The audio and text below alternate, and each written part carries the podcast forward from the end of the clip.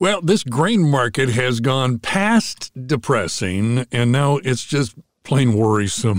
the market has been flirting with sub $4 corn for a couple of weeks, and this week fell below the line for a very brief moment, just enough to remind us that it is possible. So, what's driving this runaway train? Kohli and Cavanaugh up next to unpack this mess for us. Kohli and Cavanaugh made possible by support from the Allen County Farm Bureau. And right now, I've been saying this for the past few weeks because we have been in session at the State House, and the Farm Bureau has been uh, all hands on deck at the State House to represent represent the interests of Indiana farm families. That's what your membership is all about. It supports things like that, where the Farm Bureau can be there talking to legislators who are making the laws and to make sure they understand what's going on with farm families there at the Garden Gate. So consider becoming a member. Go online to itpaystobemember.org.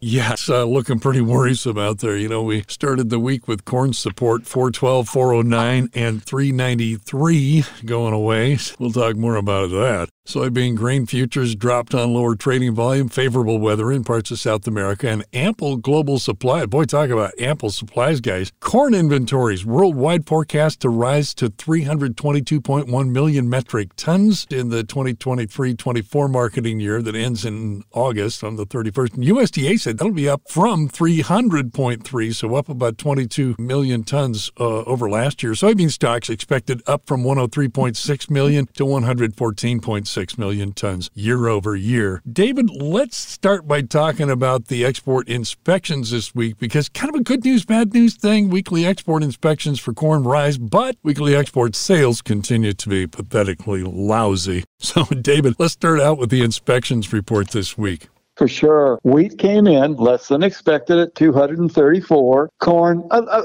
okay number, 820. But beans, 56 is all, although we did have a big buy by China because they bought 391,000 tons. But look at this unknown canceled 591. So we had bigger cancellations than we had sales. Well, of course, they were switching it from unknown to China, but something went somewhere else. When you look at the corn, you do see in the number there there at 334 going to Mexico. And Japan, uh, a buyer. How about this? 343.8, a very strong number to Japan. And wheat to Japan, 56.4. They were the big one. And Mexico was 57 on the wheat. So good news on the nearbys for the corn, but not good news for the wheat or the beans. David, this corn thing, we need to thank Mexico because they continue to be a strong buyer of U.S. corn despite all this talk about GMO corn. And ag official out of Mexico came out and said, we will continue to buy U.S. corn. And we're not concerned about GMO except for the corn that goes for human consumption. But when it comes to animal feed, we have no problem with buying U.S. corn.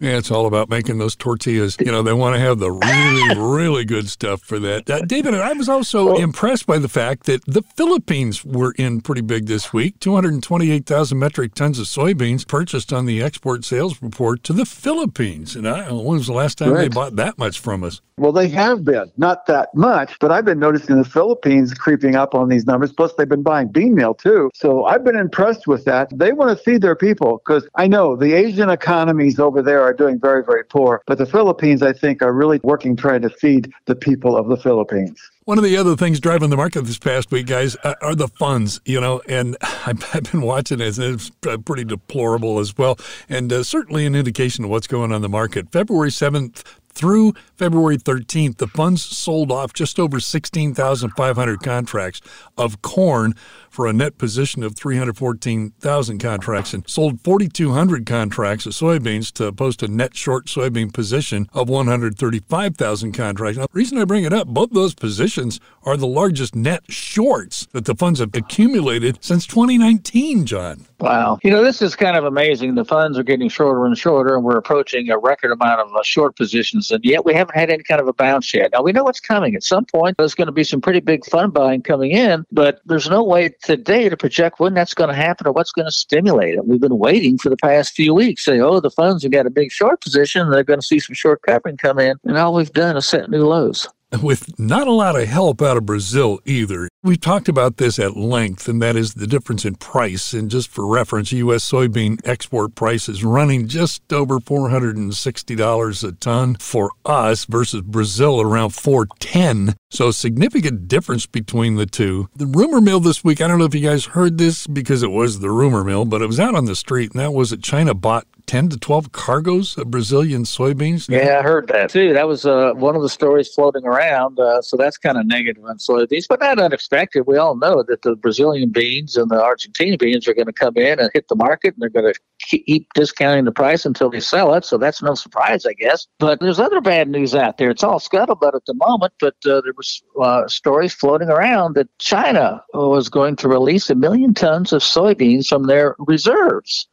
Ooh, if they do that, that's just a million tons uh, fewer soybeans they're going to be buying from Brazil or the U.S. In any respect, that's negative. And then there's also reports that the source on this is uh, Arlan Suderman, and he's saying that it appears that the amount of acres, soybean acres planted in Brazil is understated, and mm. that the crop's going to come in larger than the uh, poor yields uh, would project because there's more acres out there, and that's what that's what accounted for the larger crop than expected last year. Same thing. Now that's just talk at this point, but it's coming from some very reliable sources. Yeah, well, Arlan's pretty reliable source, and I, I heard the same thing about China, but in tandem with what you're talking about about China, the uh, latest estimate from analysts is that China's going to import four million metric tons less by the time this first quarter is over. Now uh, that has more impact on probably Brazil than the U.S., given the fact that they're a lot less expensive, but Brazil's bean basis is under pressure. StoneX posed the question this past week. So uh, that uh, may be a sign that Brazilian bean crop is sub 150 million metric tons, but that was just a question that StoneX had thrown out there. It very well may be, but let's remember the total, uh, as it stands right now today, the total South American production, all countries, is uh, still expected to set an all-time record. Uruguay, Paraguay, Bolivia, as well as Argentina and Brazil, that the combination especially with Argentina having a considerably larger crop than last year yeah. after they they were hurt so badly by drought but that the total production is not only going to be up, it's going to be another new record for total South American production. And I guess I'm going to ask the question is there any constructive news out there anywhere? well, I guess if you're in Brazil, there's, from David, some pretty good news. And that is uh, at least StoneX Brazil team reported that 26% of the summer corn crop has been harvested versus 16.8% last year. So they're really rocking on.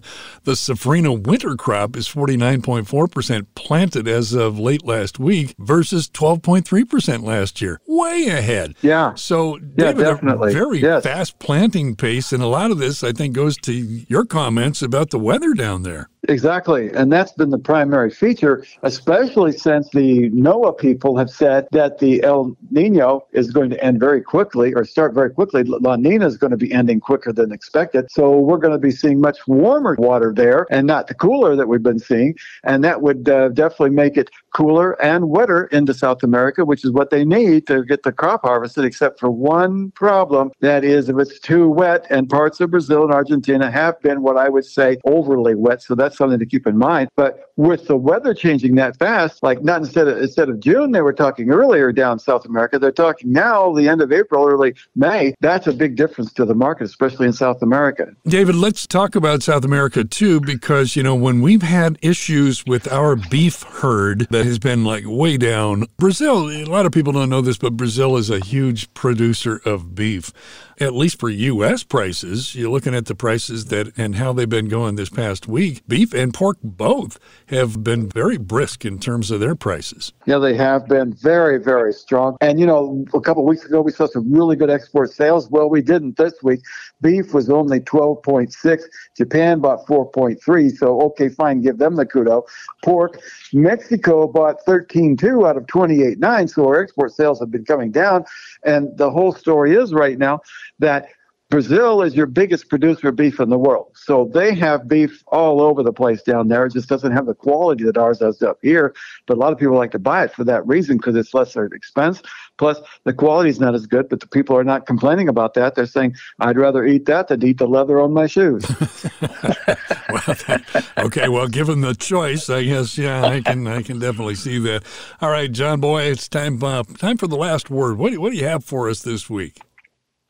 Well, uh, we talk about how uh, bad export sales have been this past week and, and several weeks before, and they they have been bad, but not for sorghum. Sor- what? Big big sales for sorghum was announced uh, on Friday. A flash sale came across that uh, China purchased 126,000 tons of sorghum from the United States and this is the largest sorghum export sale uh, in the past six plus years. So uh, Wow. go sorghum, I guess. You know, can, sorghum turn us around? I mean, Wow, yeah, 128,000 tons. That's uh, that's uh, probably a significant part of the entire crop for the U.S. it is big chunk of it. Thank you, gentlemen. Kohli and Cavanaugh, made possible by support from the Allen County Farm Bureau. Now, your local county farm bureaus, along with the State Farm Bureau, have been pretty busy down at the State House with a lot of issues facing our farm families. And I got a chance to go down to the State House, talk with some of the Indiana Farm Bureau folks. Steve Howell was one of them, and we'll take a listen to that conversation coming up in the second half of the hour. Now, when you support your county farm bureau with a membership, you're supporting the farmers that feed us and the Farm Bureau activities at the State House. So go online to itpaystobeamember.org. Podcasts by Federated Media.